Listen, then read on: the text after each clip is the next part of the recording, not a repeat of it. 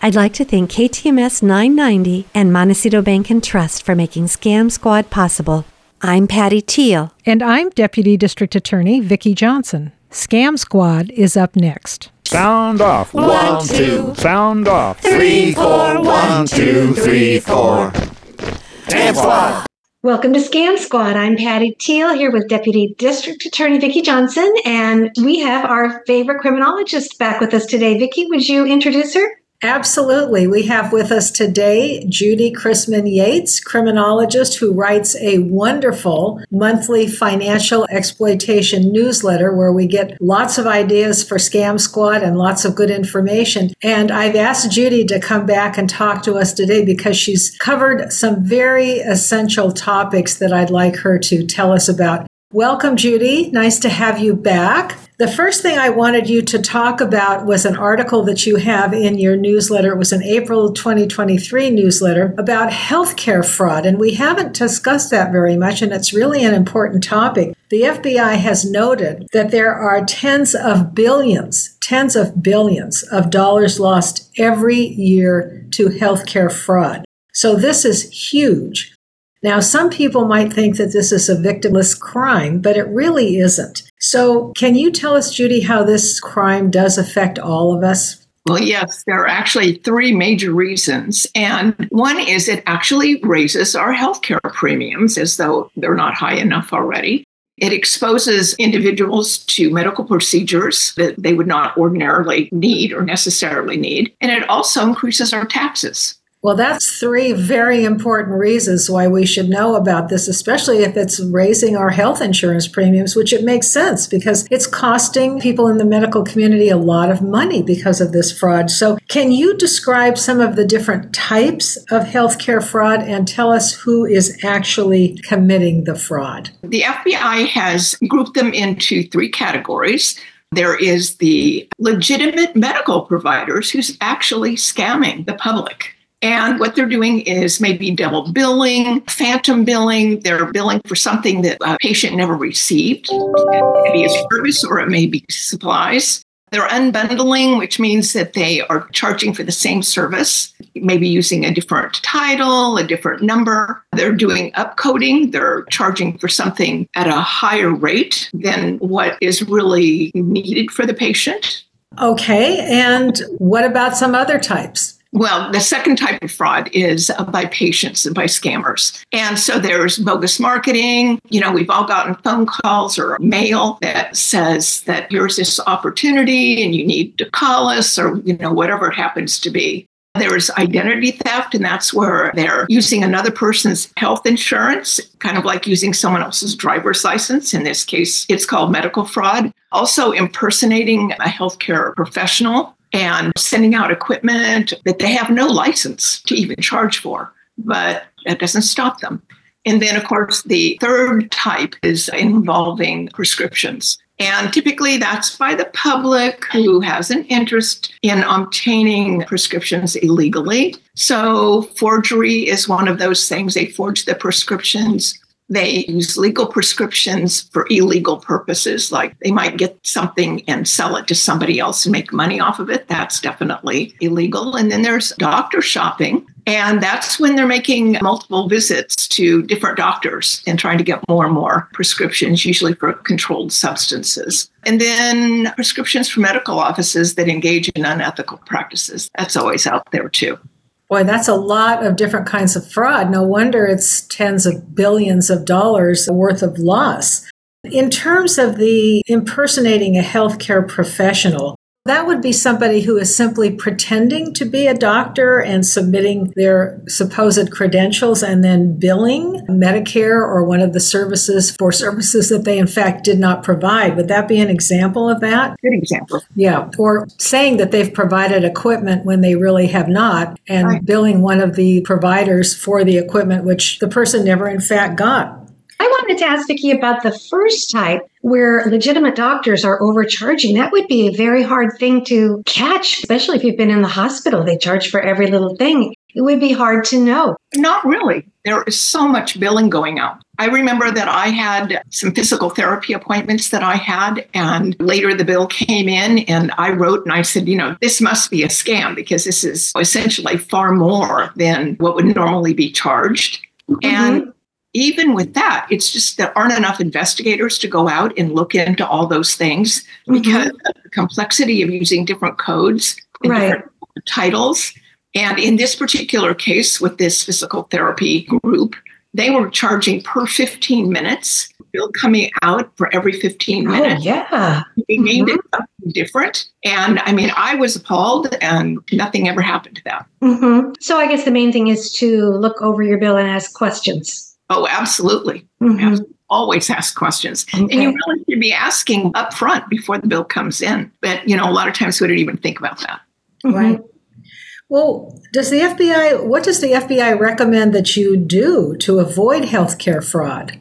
Well, it's best to treat all of your uh, health care just like a credit card because that's really what it is or like your driver's license. You know, that is so that you can go out and drive. Medical care, we need, we have that uh, information, and you need to really guard that. And if you're in uh, an office, make sure somebody's not looking over your shoulder. You know, don't give it to others if you don't need it. Secondly, you know, beware of free services. If somebody is advertising that you're going to get a free service and they ask you for your information, it's not going to be free they do not need your information, so don't be handing it out. And then also, you every month you need to be checking your medical statements. Um, make sure that the dates and the locations and exactly what it is that they charged for, and make sure that you really did receive that. Um, there was actually a case where um, someone was not checking their billing and um, they had an emergency and needed to go to the hospital, something to do with their heart, as I recall. And it turned out that procedure had already been billed. Oh, my goodness. That it just wasn't to that person.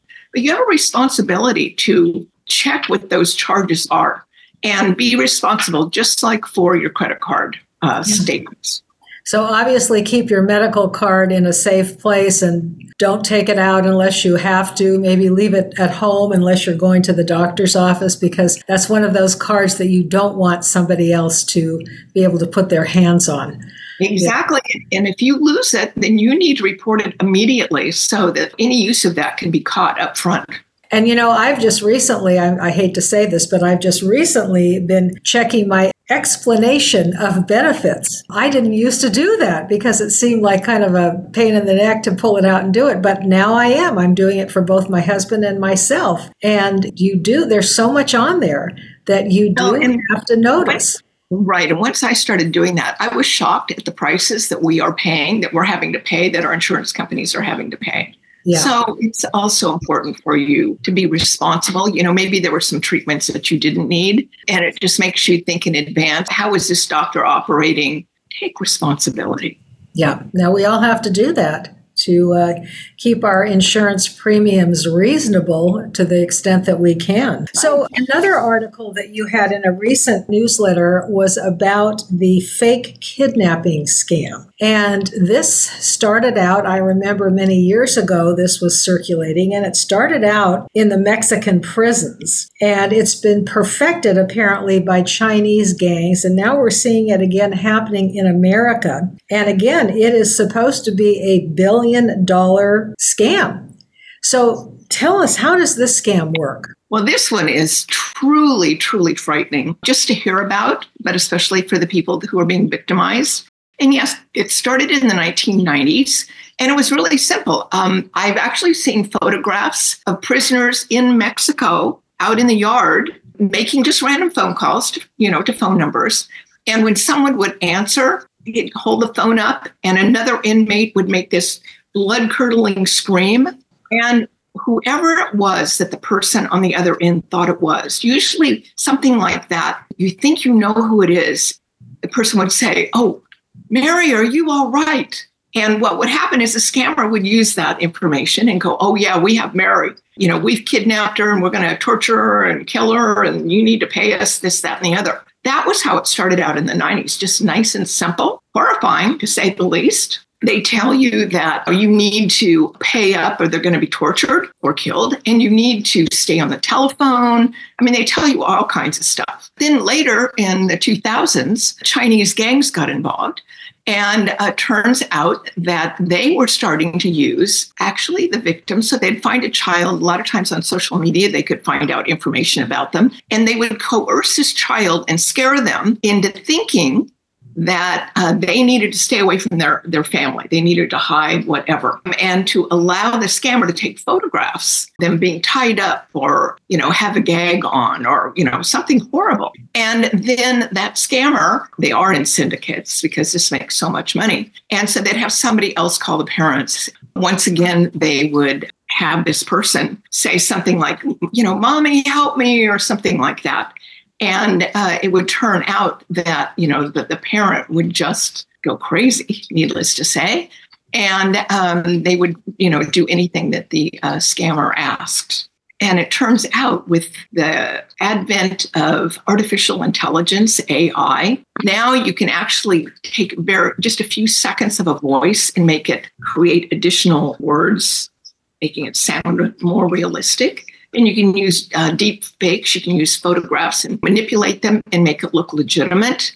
It's just, it's horrible. It's just horrible. And I, I know some instances of this, and you don't even need the child's cooperation anymore. That's because you, if you clone their voice, that's all you need, even if they've left a message on their cell phone. I know of a case that happened down in Los Angeles. It was a studio executive and his wife got a very scary phone call and there was they heard a voice in the background mommy mommy help me. And a sinister sounding man came on the line and said we have your daughter. She was in the wrong place at the wrong time. We're going to send her to Mexico and sell her to the cartels mm. as a sex slave unless you come up with the money. And they instructed the couple to go down, get $25,000 out of the bank and meet somebody at Walmart who would take the money. But on the way down to the bank, this studio executive, very wealthy guy, remembered that he knew a private investigator called him. The private investigator was able to locate his daughter within minutes she was in her private school. She was sitting in her classroom taking a test, which was why her phone was off and nobody could get a hold of her. But she was completely safe. The kidnappers had never contacted her. This was something they had done all by themselves with voice cloning. But the scary thing was, these kidnappers knew the daughter's age approximately, and they knew what she looked like. They were able to describe her as a pretty blonde or something like that. So, needless to say, a terrifying, terrifying scam. But this scam has been around for some time. Why is it happening more than ever? Well, it is the technology that is just making it more realistic. Studies have shown that parents who answer these calls and get involved and send money, even later, when the whole case has been investigated, they know their child is fine, the parents still believe that was the voice of their daughter or son or whoever it happened to be. I mean, we believe what we want to believe. I mean, our brain fills in a lot of different information, whether it's visual or auditory. And technology is just making this just so much easier. And plus, syndicates. Gangs are involved, many more people. They're using psychologists or using technical people. I mean, it's just amazing what you can do sitting in front of a computer and come up with the news device and you know get people to cooperate because you know this is really scary. You don't have time to think. That's right. And of course, the worst fear is something happening to your child. Right. Um, how should we avoid being a victim to this scam? What should we do so that we don't fall victim? Well, it's best not to answer the phone unless you know who it is. If they're in your contacts, answer it. Otherwise, let it go to voicemail, you know, and check it out. It turns out it is possible for a scammer to, get a phone number and call and it will come through and say it's from the daughter. It doesn't happen very often, but it can happen through by them calling on their on, on the computer. So you have to even be careful if there is a name on it so that, you know, listen for the sounds, but hang up. It turns out in most cases, unless they find you on social media and they're tracking you, a lot of these, like if they're coming from the Mexican prisons, then, you know, they're just calling random numbers. So if you hang up, you're automatically disconnected. And remember, scammers like you off guard, confused. They want you to be stressed. They don't want you to think. They tell you, don't hang up. You have to stay on the line with us. Well, of course, they don't want you to hang up because they're going to lose you and they'll say you can't contact you know, anyone else. You can't call, uh, contact the police, whatever it happens to be. Remember that when you're on your phone, you can actually send a text while you're talking on the phone. So do that, send it out to somebody, but just don't answer.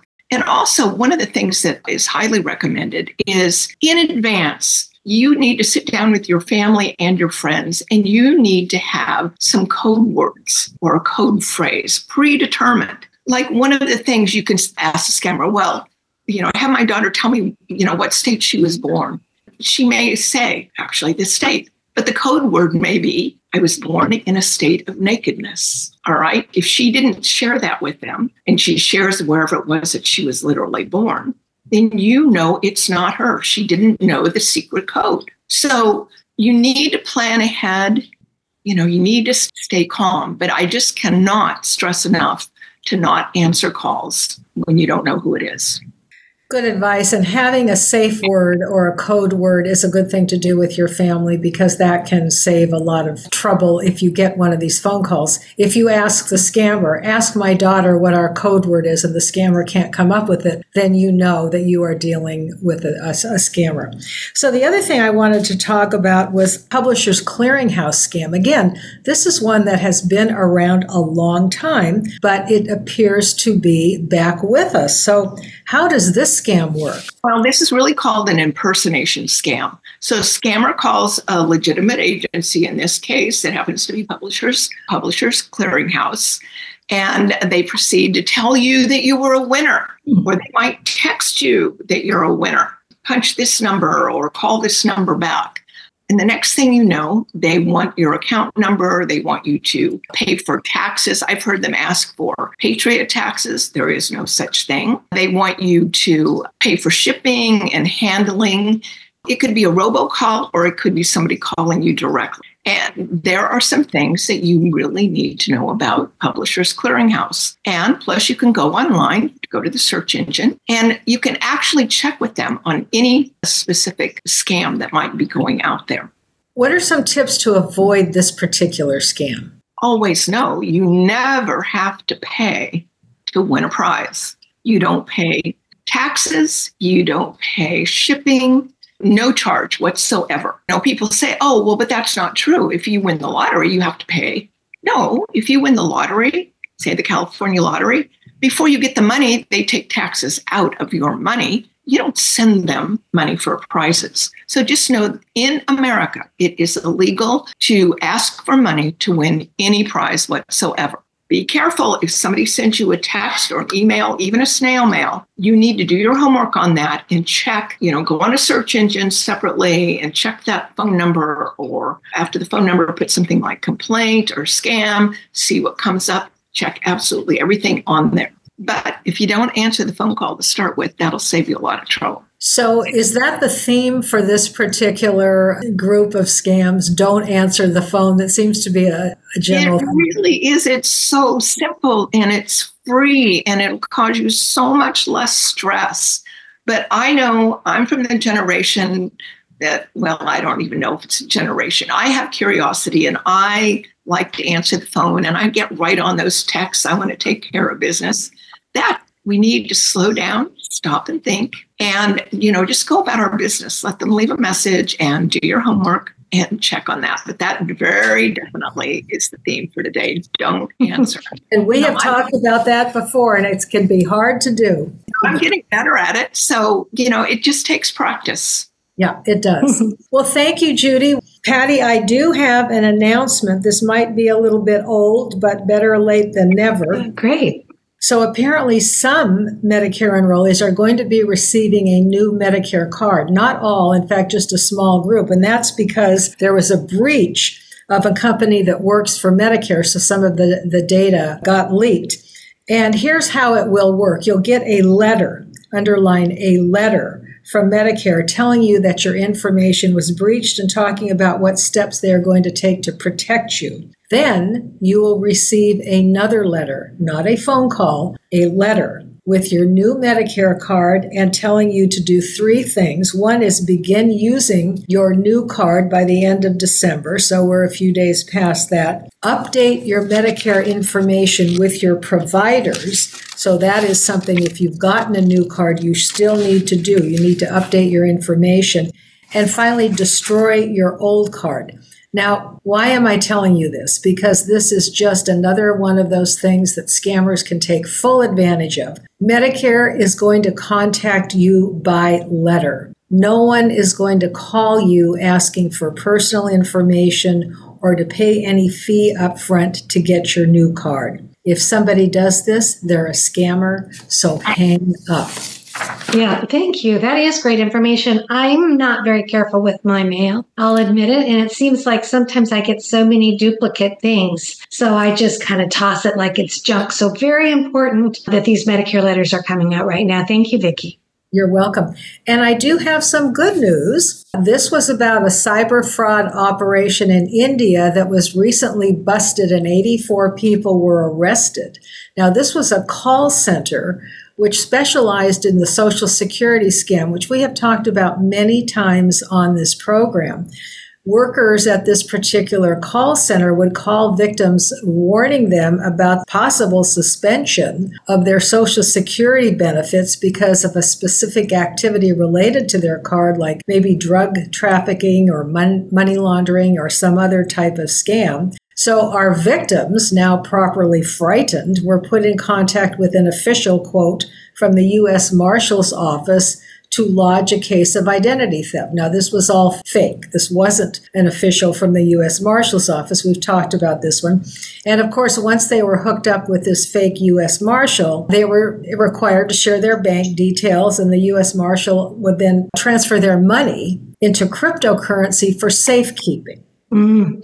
Now, we've talked about this crime, as I've said a couple of times, and we always wonder how did anyone fall for this? And this particular article gave a little bit of insight. So here's part of the answer. The fraudsters working at this call center were mostly young people who were trained to sound just like Americans. They were provided with scripts. They were instructed to practice those scripts they were then tested to see if they were proficient enough in Americanese, if you will, to start making these calls. So, no foreign accents. Oh my goodness. Which is one of the red flags mm-hmm. that we look for. So, people that have fallen for this scam, the people that call them often sound exactly like Americans and American officials because they've been wow. trained to do that. They've done their onboarding, yes. Oh my goodness. Yeah, they've done their onboarding. Mm-hmm. So it gives a little bit of insight into this scam and how the fraudsters are so successful perpetrating this particular scam. Yeah, that makes sense. So, Vicki, could you give your fraud hotline so that if anyone wants to call you either to report a scam, just to get your advice, or perhaps to share a story on Scam Squad? Area code 805 568 2442. And I'll say that again 805 568 2442. And I do welcome your calls. Thank you, Patty. Thank you so much. Have a great week. You too.